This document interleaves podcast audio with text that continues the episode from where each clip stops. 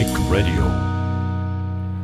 ブリックレディオ3月17日水曜日ボリューム48配信を始めてまいりますすっかり春めいてまいりまして、えー4月目前のお今日4月3月17日でございます、えー3月17日の天候はいかがでしょうか？本日も頑張ってパーソナリティ務めますブリックパーティー DJ の辰田正樹とエベツセカンドプロジェクト三井水江です。どうぞよろしくお願いします。ということで、えー電話が鳴り響いている今日はですねここは。のっぽろのですね居酒屋の菜の花さんから今日はですね、えー収録をさせていただきます。菜の花さんがゲストなのって思われるかもしれませんが、残念ながら菜の花さんではなくてですね今日は水穂の雫を題材にしてですね、えー今日ゲストをお招きしました、はい。えーゲストは江別の米で酒を作ろう会の細川優也さんです。ありがとうございます。よろしくお願いします。細川です。まあ、細川さんは、まあ、そういう会の細川優也さんではありますけども、ちゃんとしたあ職場は友江農場と。はい、そうです。ということでね,、はい、ね今日はよろしくお願いします。はいよろしくお願いいたします。まあ、今日はあのお酒の会ですんで、お酒に合う場所という形でそうですね。菜の花さんで収録をさせていただきましてしっかりとしたソーシャルディスタンスの中、はい。今日はお酒を飲みながらやりましょうということで そうそう。お持ちいただいたのがまさに水尾の雫ということでこれから収録を始めたいというふうに思います細川さんお久しぶりですお久しぶりです、本当に。はい。元気でしたか？元気でした。元気でしたはい。どう？酒酒は今年の酒はまず担当直入にどういう仕上がりですか？もう新酒発表されて新酒といいますかあのなんだこれ原酒かそうですね、室賀生原酒ですね。原酒がもはい。う流通しておりますけども、はい出来の方も含めて何かこそうですね。あの、まず。当時南当時あの小林酒造の南当時さんが、あの作っていただいてるんですけども、えー今年の目標としてはちょっといつもよりも辛口めにうおお、すっきり感を出したいっていほう着地点ではい。作ったんだっていうふうにはい。おっしゃってまして僕も飲ませてすぐ飲ませていただいたんですけど、はい。あ確かにいつもよりすっきりして飲みやすいと思いました。はい、そういうのって何？あの当時のこう、なんつうの？気持ち次第でどうにでもなるようなもんなんだね。辛口にしようとかそういうのって、そうですね。結構あの昔はそこまで昔って言ってもどのくらい昔かっていう話はあれなんですけども、今はだいぶあの酒造さんの技術力で味の方ははい意のままにできると。なるほど。うん。まあそんなねうんうん。その昔なんていう話を今出ておりましたけども、はい。水穂の雫まあ最近知った方はね、まあ、むずっと昔からあるかのように思われてる方もいらっしゃるかもしれませんけども、はい。まず水穂の雫が江別に誕生したのは何年ぐらい前からなんですか、あ実はですねすごく覚えやすくてですね、はい。ミレニアム2000年なんですよね。2000年、はい。ってことは今年21年2021年だからもうもう20年前、そうですねもう経ちましたね。あはい。そうなんだ。へえそうか。で細川君がこの携わるようになったのは何年ぐらいから？私が携わり始めた13年か14年前ぐらいからですあ、ね。13 か14年前なの、はいはいっていうことは2000、えっとえー2007年とか。2007年ぐらいですね。おそらくはいでももう13年か14年ぐらいはもう携わってるわけだ、そうですね。実ははい。ってことはもう飲み比べてるね。はい。飲み比べててやっぱりちょっと辛口だあそうですねもちろんそれはそうです。おーそうはないみちさんは飲んだことある？私ね、普段あんまり日本酒って飲まないんですけど、この江別の神社の御神水を使った日本酒だけは去年からですよね。買って飲んでる。去年からだっけ？そうです。去年からあーそう2010か。あ去年というか2019年度。そうだね。あか。らですね。だから今年で3年目になるんだよねこれね。今年あ今年に二2年目ですね。二年目？2020年のお酒で2年目ってそうかそうかそうかまああれはちょっと話題性あったよね、うん。ご神水でうん。仕込むっていうのはね、ですね。はい。うんなんかほらご利益ありそうでしそうょ。そうそう。ご利益にね目 弱いから。ざといからね。そうそうそうご利益を求めてねそうなの。そうそう。もうあとは神頼みだから。神頼みだからね。まあしゃあがない。しょうがない。それは。ああそうかそうか。まあやっぱりそのいくつかターニングポイントあるよね、あの水尾の雫って。はいはいはい。で、まあ、僕が知る限りね僕がそのおお酒愛好家としてね、うん。えー知る限りではまずその水性を使うようになったのも一つのターニングポイントだし、大きいです。ね、大きいよね。やっぱりそれ以前とそれ以降はちょっともうかかいなんていうの素晴ら素晴らしく違うっていうか。そうですね。はい。ま前のやつがひどいとは言わないけど、うん。まあ日本酒としてうん。完全にこうなんていうの流通をバーンってかけたとしても全然戦えるなっていうふうになったのはやっぱり水星か以降かなって思うんだけどやっぱそれは皆さんの思いがあってのやっぱり水星だったのかな？そうですね。まず2000年にできた当初は、うんうんあの皆さん知ってまあおられると思うんですけど、うんキララ397っていうねはい。はいはいはい普通のあの食用のうるち米うんを使ってたんですよ。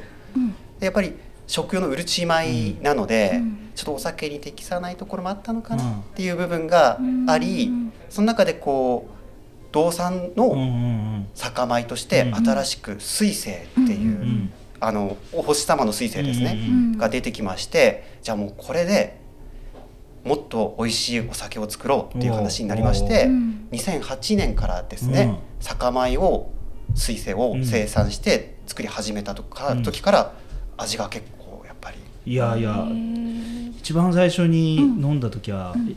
すごく甘い甘いっていうかね、うん。甘ったるいとか喉に引っかかるようなお酒だったんだよね、だけどやっぱりこの水星になってこう本当に日本酒としての完成度がぐんとぐんとなんだよね本当に。全く別物に近いぐらいになって、うん。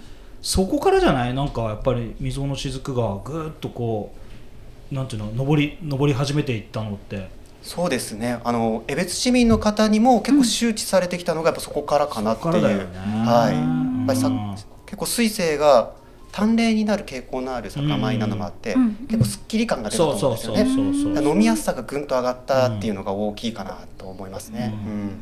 まあ本当のなんか日本酒の愛好家にうんなっていけばいくと、うん。こうなんていうの甘さとかさ香りが芳醇な方がいいとかさ、うん。逆に辛口をこう敬遠する人とかも出てくるんだけど、やっぱり僕もそんなそんな年でもなかったから 2000, 2000年か2000年か多分2004,5年に飲んだんだと思うんだけど、うん。今から考えれば15年前でしょ30そこそこのボンズが飲んでたらやっぱりまだ味が分かんなかったんだよね俺はね、うん。だからもう少しキリッと辛口のお酒がいいと思ったんだと思うんだよね俺はその時はね。でちょっと口に合わなかったっていうこともあったんだけど、うんうん。やっぱ水星が出てきて劇的に、うん。うん驚きました。ガラねッ。と変わるくらい。変わったんですよ。日本酒ってあまり飲まないんだけど、うん。そのやっぱり好みなのかな？甘さがいいとかすっきり辛口が人気があるとかっていうのはそれぞれ好みおなどうなんですか？感じいやもう好みですね。それは本当に。うん達さん言われたように、うんうん。やはりその深みがあるお酒うんが好きっていう方になってくると、また違うあの酒米使ったり作りがあったりするので、うんまあその中でたくさん量を飲むっていうかこう、うん。お食事の時にうんすぐ隣にいてくれるようなお酒っていうのはやっぱちょっとすっきり感がある方が、そうだね、うん、いいかなと思いまして。ビールもさうんうん。辛口スーパードライがさね。もうこのうんうん。日本全国をさもう塗り替えたじゃない？銀色のカンカンがさ、うん。バーッとね朝日スーパードライやっぱりあれが淡麗辛口なんだよね、うん。うん。どんな食事にも合うみたいなさ、うん。そういう流れだったじゃない？やっぱりお酒もそういう感じなんだと思うんだよね、私も普段飲まないけどこのみずほのしずくうん。はやっぱり飲みやすいって思って飲むから、うん。そういうねあんまり普段飲まない人でも飲みやすいお酒になってるってことなのかな、そうですね。ありがとうございます。はい。そして今日はですね目の前にあるのが、はい。こちらのあの生原酒ですね。はい。こちらのこれはシーズン限定なんですよね。そうですね。はい。今現状ではうん。レギュラー品の特別純米の水穂の雫よりも先駆けて、うん。一番最初に出ている出てくものになります。るってことね、はい。今あの黒幕の山崎慶太が今これをおちょこについでいただきますんでそれをちょっとみんなでね飲みながらやりたいなというふうに思いますけども、まあこれもあれだよね。生だからやっぱり要冷蔵で通常の水の雫って常温で保管ができるじゃない、はい。やっぱこれはちょっと扱いが難しいよねこれね。そうですね。やっぱり無ろ過生原酒ということで、うんうん無ろ過なんであのフィルターを通してない。ほうほうほうほう。うんだから結構そのままの作りたての味わいがうん。するもので、で生なので火入れをしていしてないと。うん。温度をかけてうんうん。雑菌を、うん。あの雑菌で雑菌じゃないですね。あの発不酵を発酵発酵を止めているうん。雑菌とか言わないですいません。ドッキリしてるね。雑菌を殺すのはあの乳酸菌の過程であそうかそうか。すすいません。はなのでやっぱりあの温度があるとどんどん進んじゃうので、味がどんどん変わってっちゃうんですよね。そうなんだ。はいはいはい。来ましたよ。これが。ねそれじゃあちょっと遠いですけどソーシャルディスタンスが守られてるんで遠いですけど、じゃあ乾杯という形で。乾乾杯で杯はい早速いきますよこれが。ちょっと香りも楽しみながら、うんうんあ、うん、いいね。日本酒の香りだね、日本酒の香り、うん。ちょっと甘い香りもするよね、うまい。うまいよ本当に。これうん。本当に美味しいと思う、美味しい。うん、飲みやすいんだよね。ぜ絶対美味しいよこれ食いって飲んじゃう。食いって飲んじゃうのさ。今食いって飲んじゃったけど、うん。飲んじゃったね。僕も飲んじゃいましたけど。早いね。お坂君飲めたっけ？結構。飲み慣れあてる感じ、はい。日本酒はかなり。かなり飲む。かなり飲みますかなり飲むんだ。そうかそれはちょっとあれだね。意外意外だった。意外と酒に携わる人って飲まない人とか多いじゃない？あの酒屋さんでさ飲まないっていう人いるじゃない？いらっしゃいますね。そうそうそうそう、へ だからどうなのかなと思ったんだけど一見飲まなそうに見えるよね。見える見える。うん。ですよね。うん。はい、それそう言われます。ー飲んでも弱そうな。そうそうそう。すぐ顔真っ赤になるからそうそうなりそうな。ん。あの担当あの会社の中でうん。その雫に関わる担当をあの社長からまあ譲っていただいたというかのももうお酒の関わる仕事だったからうん。ぜひやらせてくださいって言って酒好きだから無理やりもう奪い取ったようなもんで。あそうそうなんだ。そうなんだ。お酒好き、へーそれは楽しいですね。楽いいそれは最ね。高でしょ。やりがいあるねうん。じゃあね。あ楽しいです。やっぱりうん。いいお酒を作るためにいいお米作ろうっていうのはうん。モチベーションになりますんで、うん。はい。江別だとさ、うん。小さい町だからさ、うん本当にこの生産者の顔とそお酒の作り手まあお酒を作ってるのは栗山のね小林酒造さんが、うんされてるんだけど、まあ、その一連のこう携わってる方の顔がね見えるんだよね、うんうんうんうん。まあその中で友江農場さんはそのあれを作ってるんだもんね。その水性をまさに、はいはい。ね。で他にいくつか何軒か農家さん水性分担して作っていらっしゃるんでしょ？そうです。ね。はいでそれをこう束ねるような形で別の米で、えー酒を作ろう会の中で文化会っていうか、まあ、一つのグループがあってそこをと取り仕切ってらっしゃると。そうです。あ聞きましたけど。のはい今年から。はい。はいそれは代表を。どんな名前なんでしょうか？あえっと酒米栽培グループ。はい。水星と。水星と。いうグループです。はい。もうその構成メンバーは？はい構成メンバーはまず私代はいはい表させていただいて、えっとすみません純純不動なんですけどいえー萩原さん、ん。清水さん、ん。えー西さん山本さん、うん。という形5件ですね。だからこれは5軒の農家さんが、はい、うん。その水星を作ってる人たちでこうお互いのこうなんていうの技術とかそういうものをこうなんていうの高めようとして日夜努力を重ねてるそういう感じ？そうですね。あはい。そう。うんはい。うんそうです。そうかそうかはい。あこうあまりにこうね俺の顔を真剣に見るから 間違ってんじゃないかなと思って。ちょっとね今そうそうそう。松田さんに対する緊張感が。そう。そんなことないよ、ある。うん、ちょっとねお酒飲みながらこうちょっと緩やかにこう緩やかにね、饒舌になるんじゃない、お酒好きならどんどん飲んだら。そうか。それとあとどういうグループがあるの？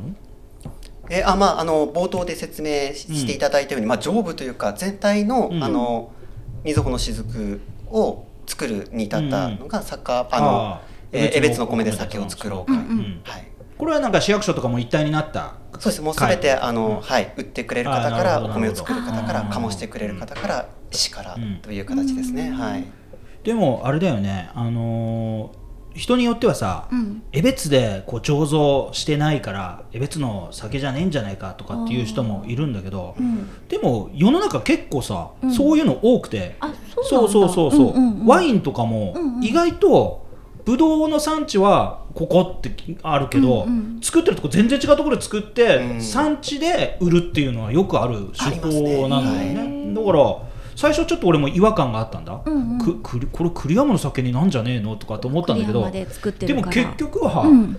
つ産地はここだから江別だから、うんうん。ね。でこんなこと言っちゃなんだけどその米でうん。酒のね、味のほとんどが決まっちゃうわけでしょ大体。そうでもないのそうですね。あのここは結構あの酒造さんの杜氏さんの意見でちょっと分かれるところああなんですけど。なるほど、うんうん。南東はなんて言ってんの？南東じゃでも俺の腕だと。水が水が大事だって。ああまあそりゃそうだな。水だよな。そうだよね。原料としうん。てお米と水と。米だと、からねうん。そうなんですよ。か、はい、そうだ。その水の話もしよう。はい。うん。水もねずっとどこの水使ってたとかまあ江別の水を使ってたんだろうけどここ最近がね、うん。劇的な変化を遂げたというかまあ江別の水といえば江別の水なんだけどもそれちょっとご説明いただけますか？このあはい、はい。えーこのあの先駆けて発売させていただいている水穂の雫の室岡生原酒なんですが、えー2019年の仕込みの時から、うん。えー江別神社のうん。御神水をうん。使わせていただいておりまして、あ今年の発売分も2年連続で二年連続。はい、使わせていただいてお2ります。年連続金賞受賞で。江別金賞受賞で。ね、モンドセレクションな感じで。そうそうそうそう。ねえまあタイミング的にもバッチリだったよね。もう宮司掘り当てたいお水でね地下水で。そうですね。またいい水出たからね、やそうだよねとまろやかな感じで。うん。それをわざわざ組んで持っていくんでしょ？そうなんですよ。すごい量そうそうはい、そう、あのすごい量組んで持ってって。そうだよね。少しの量じゃないよね。1000リッター2000リッター入るタンクで、うん。はい、うんうん。だからこの酒も一旦江別からち組み上げたやつを栗山に持ってって、またこっちに持ってきて我々が飲んでるっていうね、そうですそうです、はい。出戻りな感じで。これでも栗山の人にも飲んでもらいたいよね。そうだね、うん出戻りだからね。出戻り。出戻り出戻りちょっとちょっと言葉が悪いか、ちょっとそこで何の仕事もしてない山崎慶太郎がぐいぐい飲んでますけど。美味しいからね。遅刻してきたらね,、恐れ入ります。うんね。そうそう。三井さんなんかなかなか飲まないのにこうやってクイクイ酒がはかどるっていうのはなかなかないですからね,、ね。小坂君米を作るにあたってこうなんていうの苦労すること、はい。水性の特徴的なものをちょっと聞きたいんですけど、はい。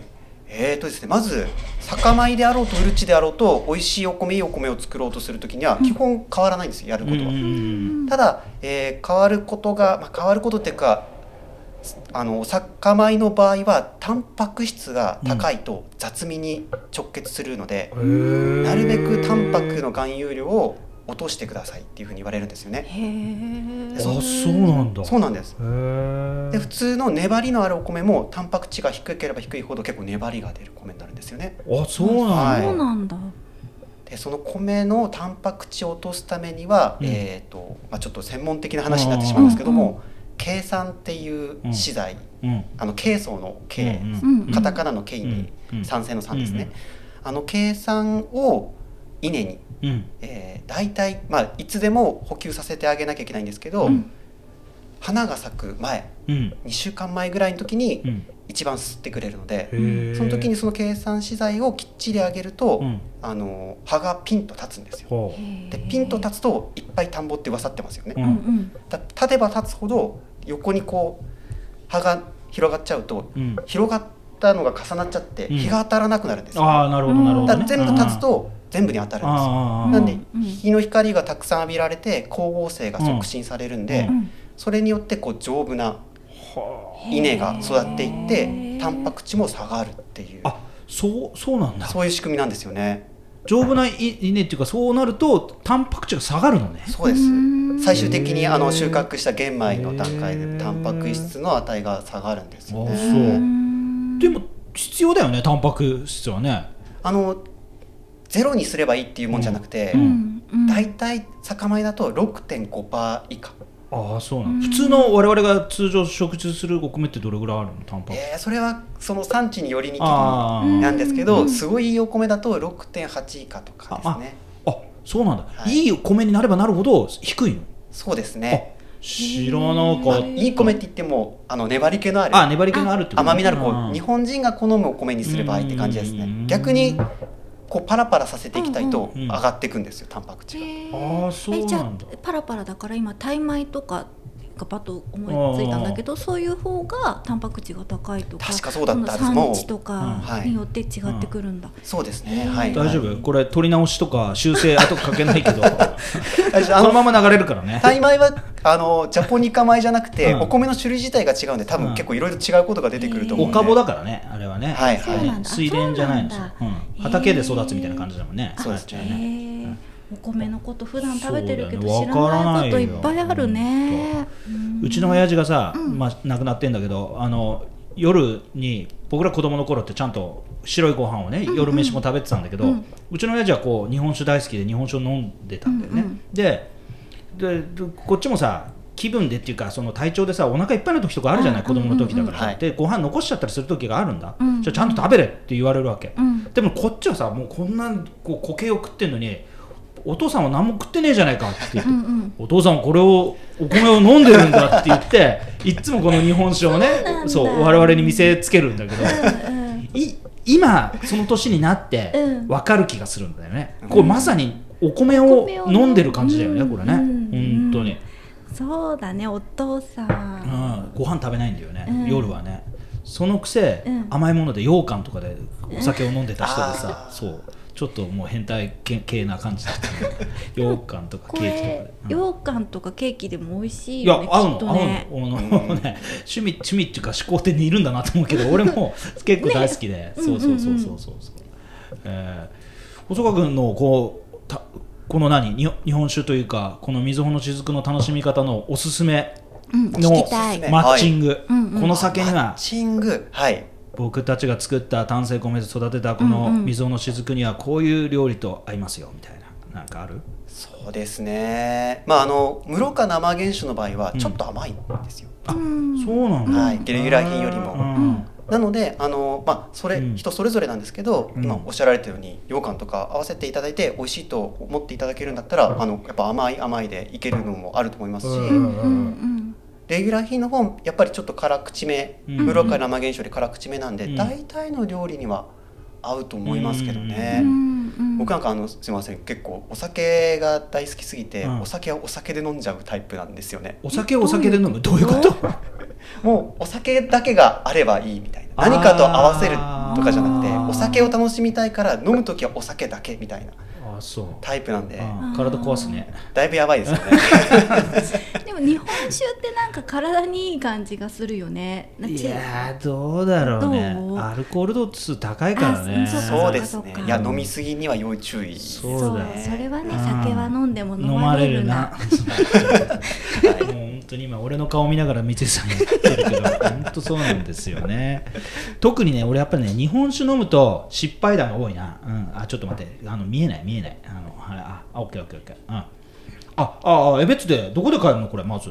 あえー水のとですね。雫江別の酒屋さんであれば大体買えます。レギュラー品は結構どこでも買えるよね、うん。通常の水の雫ならねね。はい。生原酒は？生原酒やっぱりこれ冷蔵だから冷蔵の設備があるとこじゃないと売ってないよねそうですね。ただあの冬期間のみで販売しているので、うん。結構冷蔵設備がないところでも寒いところ。あ寒いところで。置いてる場合も 外に置いとけばなますのでまあね、まあはい。確かに確かに、うん、じゃあ江別の主要酒屋は大体どこでも置いてますよと。そうですね。あのもう菜の花さんの近くの山田山田商店もね、まあ、もちろん置いてらっしゃいますし、あとはまあ江別駅近くのうん林イオンとかそういう大手スーパーにももちろん。あイオンさんはレギュラー品はもちろん置いてます。置いてるよね。ただ室うん。賀生原社しか置いてないです、ね、置いてない私前田商店で買ったな大浅は。おー。あそうですね。はい。おー。なんか今すごいドヤ顔されてただよけどみたいなちょっと酔っ払ってんのかな？そうかもしれない。えー、そうかそうか。どどうなの？毎年この出荷本数みたいなのはこううなぎ登れみたいな感じで行ってんの？はいえちょっとやはりこの状況ですので。あーコロナで、はい。うん。レギュラー品の方はだいぶ少ない少なくなっちゃってんだ。感じですね。ただはい。じなんつうの？巣ごもりになってきてるからあれじゃない？自宅で日本酒を楽しもうみたいな人増えたんじゃないかな？どうなんだろそうですね。あの自宅に買って帰られる割合はうん。増えたんですけど、やはり酒屋さんうからあのー居酒屋さんとか外食系でもたくさん使っていただいてたので、うん。その分がだんだんあの札幌での知名度も上がってまして、うんうんうんみずほの雫を置いてくれるお店が結構増えてきてたんですよね。このまま広まってくれたら、うん。まあ江別市民の方に寄り添うお酒ではありたいんですけども、うんうん。知ってたくさんに知っていただけたことにはすごく嬉しい気持いちがありますので、はいいはい。せっかくいいお酒だからと思ってたんですね。いろんな人に飲んでもはい、ちょっとらいたいそういう事情でだんだん。そうか、ん。ちょっと今はねブレーキかかっちゃってるもんね、うん。そうですね、うんはい。じゃあうちで飲めばいいんだよそうだよそうそうそうそう、うん。うちで飲めばいいんだよ、うん、近くのね前田商店とか、前田商店。前田商店で買ってさそうそうそう。飲めばいいわけだよね。しかも限定ね本数限定ですよね。あ室賀生原酒は限定です。ねはい。だから。もうそろそろシーズン的には終わりだよね、そうですね。はい、うん。今年は確か1400本ぐらい4合瓶で4合瓶で。作ってますんで、これがなくなれば終わりという形ですね。そのうちあれだな俺7本ぐらい飲んでるわ 今日ありがとうございます。今日入れたら8本目だな。7本は間違いなく飲んでる、うん。あの林商店さんとかでうも、うん。うんもう棚に陳列しないんですよ。うん。段ボールで置いてあって、うん。6本入りの、うん。うんうん。で陳列はなされないんですかって聞いたら、もう箱で買っていく人が多いから箱で置いてんだよっていう話になって、うんもうそのまんまあの江別の地酒ですよっていうことで、うん。あの市外に持ってくパターンもありますし、うんあもう気に入ってるから絶対シーズン中に6本以上飲むからもう箱で買ってくるみたいなああ人もいらして。ご自宅にねちゃんとした保存環境があればね、うん。それでも全然いいしね、そうですね、はい。うんあとはまあ寒いうちに飲み切るとかっていう感じでも、はい、冷蔵庫に入れとけばいいんでしょ？そうそうそうそうそうそう。じゃあ大丈夫。私も去年だってプレゼントしたもん。もう特別なお酒だから。いやー。ご利益あるから。ご利益。ご利益にはね ご神水のご神水のご利益が。ねご利益にはいろいろあるからね。気をつけて。そう気をつけてね、うん、そうか。でもあれだね、うん、その料理そのレギュラー品はね料料理全般どんなんでも合いますっていうけど、やっぱりこのお酒の楽しみ方っていうのはやっぱり本来今細川君が言ったようにこうお酒として楽しんでもらいたいって思いもやっぱあるよねこれはね。そうですね。でもやっぱり個人で違いますから、うん。もうとにかくいろんな、まあ、江別市民の方の傍らにあってほしいと思うので、うんもう飲み方は自由だと思います、うんうんあのなんだっけ？に日本酒もそうだし、うんうん。芋焼酎なんかでもそうなんだけど、うん。地元向けのお酒とさその地元以外の人のお酒で値段を変えたりとか、パッケージを変えたりとか、よくやる手法ありますね。ねあるよね、はいその地元専用の流通流通のあって例えば、うんうん。この4合瓶よりもっとちっちゃい瓶あのもっきりタイプとかさもっとちっちゃいやつ 200ml ぐらいしか入らないようなやつは、これはもう地元しかありませんよっていうのやつとかが逆にプレミアついて、ねあの県外っていうかこの道外の方にはすごく高く売れたりとかってあるけどそういった試みはしないの？そうですね。ちょっとそこは今そんな話は上がってきてはいないんですけども、うんうん。でも確かに還元地元還元だってさもう的なことは20はい年あるんだからさ、ね。もう溝の静かはもう江別の酒って言っても絶対誰も疑わないしそれに反論する人はいないと思うんだ、そうですね。ね。はい。だからもう根付いてるとすれば、うん。今さっき言ったけど市外の、ねうんうん。札幌にも置いてもらえる機会がどんどん増えてきたってなったらやっぱそこはちょっとさ差別化して江別版のラベル。江別で買うとこのラベルで買えるんだよな。ブリックラベルじゃない？そうそうブリうック。ん。レンガ。ブリレンガでさうちの山崎慶太郎デザイナーやってるもんだからさ。ブリックレディオコラボレーション。うん。いいんじゃない？そうですね。でも結構あの札幌のお話で思い出したんですけどうも、ん。江別市民の方うんに知ってもらうきっかけになったのが札幌の居酒屋で置いてあるので知ったって方が多いんですよ。え なんで？逆に、逆輸入か。はい、居逆輸入酒屋に行ったらほとんどうん。住んでる江別の地酒っていうのがあるって言って知らないと思って飲んでみたら、うん。結構美味しい。じゃあどこで売ってるんだって言ったらあなんだイオンとかいろんなとこにあるじゃんみたいな話になったっていう話を結構たくさん聞きまして。逆逆輸入というか札幌から知って帰ってこられるみたいあなー江別の方が。東大元暮らしだ東大の東大のところだし。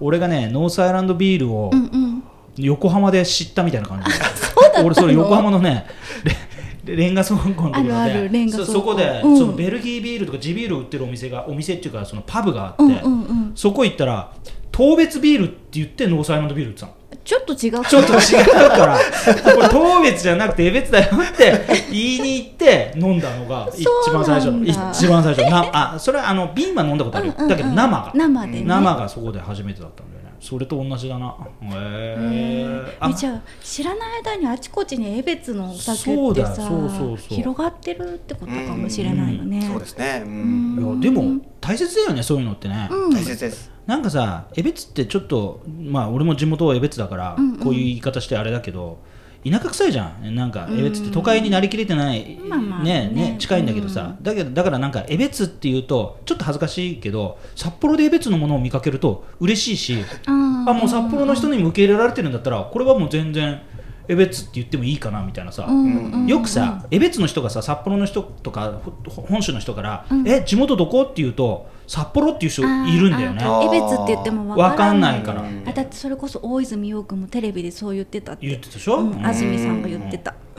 で俺はもう江別って言って「え江別ってどこにあんの?」って言ったら「江別の隣が札幌だから」っていう札幌の隣の江別じゃなくて江別の隣に札幌があるんだよね。っていう言い方をするようにしあらてるの私もこれからそういう使って使ってこれ。使おう。ほんとですね。う。ん。うん。使ってこう みんなで。ねそうそうそう。あと前田商店とね。そうそうそう。大朝にあんのよ大朝にあるから。そうそう。限定品もあるわよってね。ね。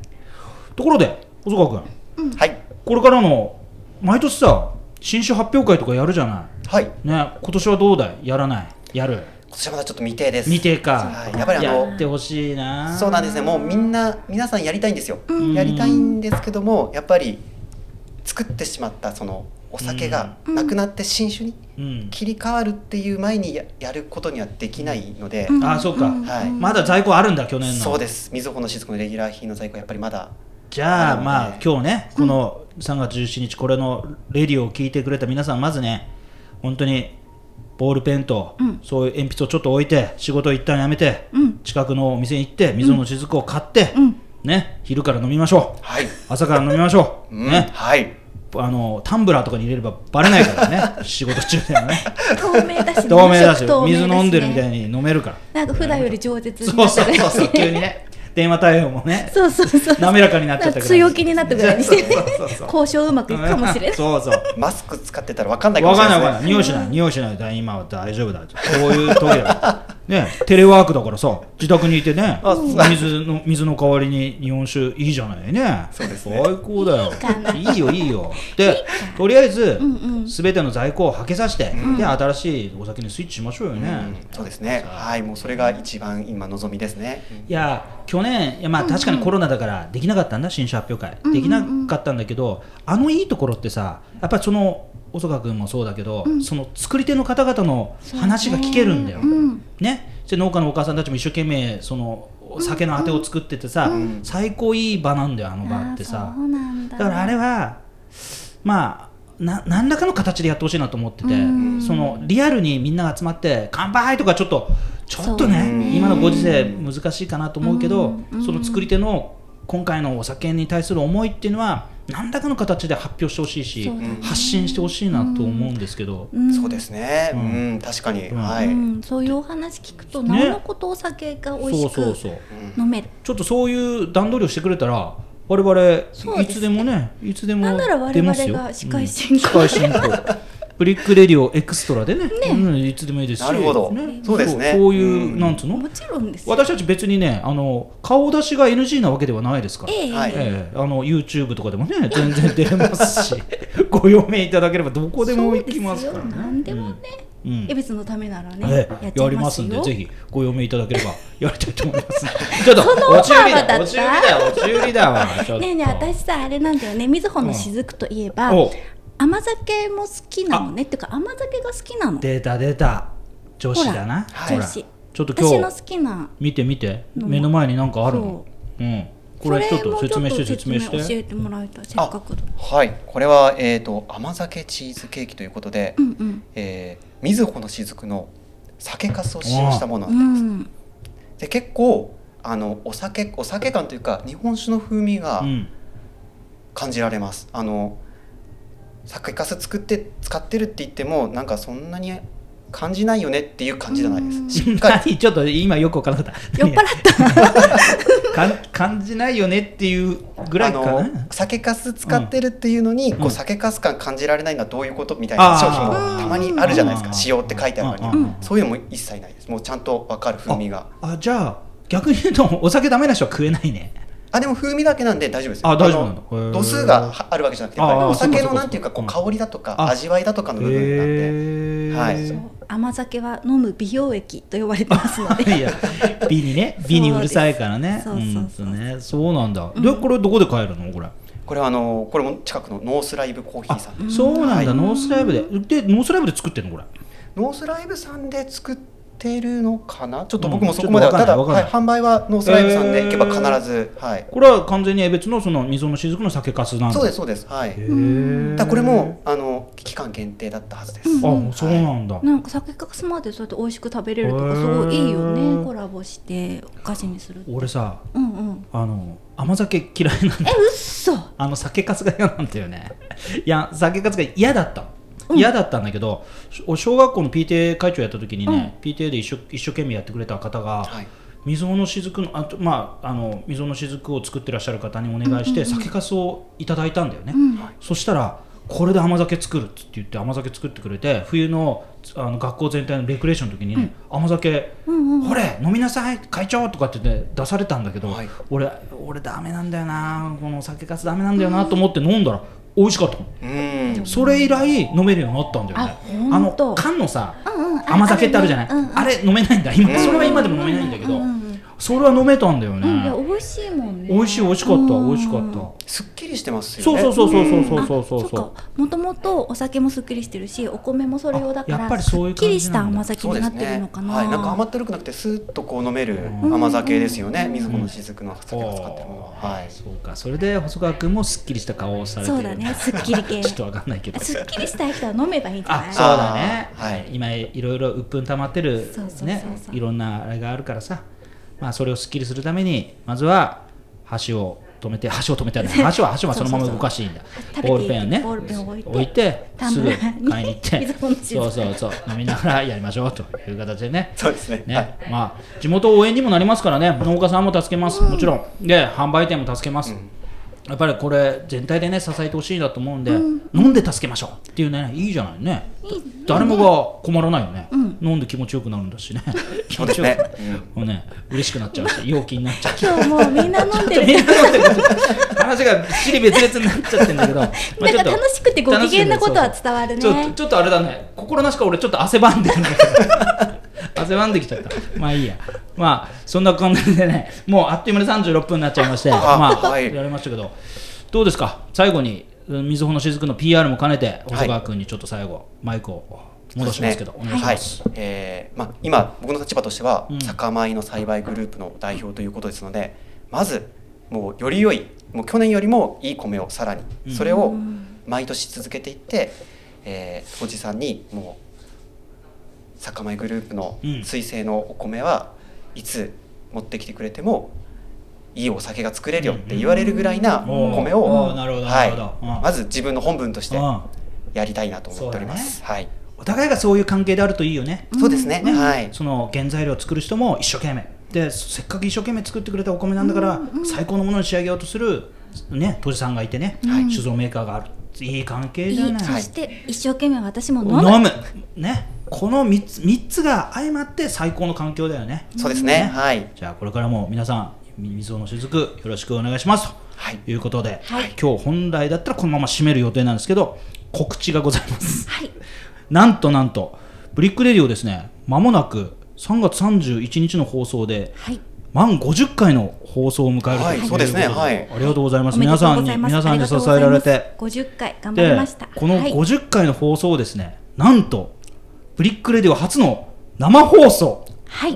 生放送をやりましょうという形で江別の蔦屋書店ではいインスタライブを開催しようとお試んでおりますので、はい。えーぜひ、まあ、次週さらに詳しい内容を告知してまいりたいと思いますが3月31日水曜日のボリューム50は夕刻からですね。おそらく夕刻からスタートするというふうに思いますけどもブリックレディオが生放送ですんで皆さんからのリアクションを受けていろいろ話ができるとね。ねそう。いいかなと。インスタライブでご視聴いただいてる皆さんがゲストみたいな感じでそういう感じでやりたいなと思思ってるんで、はい。えーぜひそれはお楽しみにしていただきたいなというふうに思います。まあ本当に最後の最後に、えー告知をぶっ込んでしまって申し訳ないんですけど、はいいろいろぶっ込んじゃいましたね ぶっ込みましたけど来週もぶっ込みますけど、はい。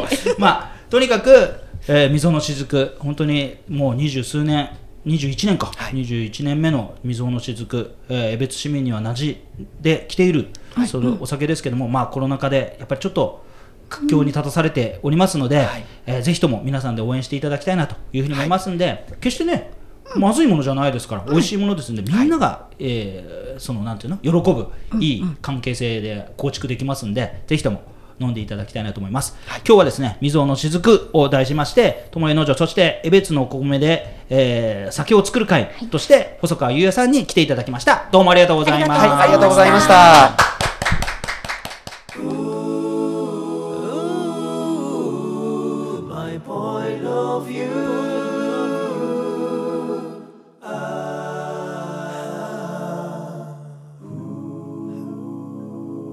Radio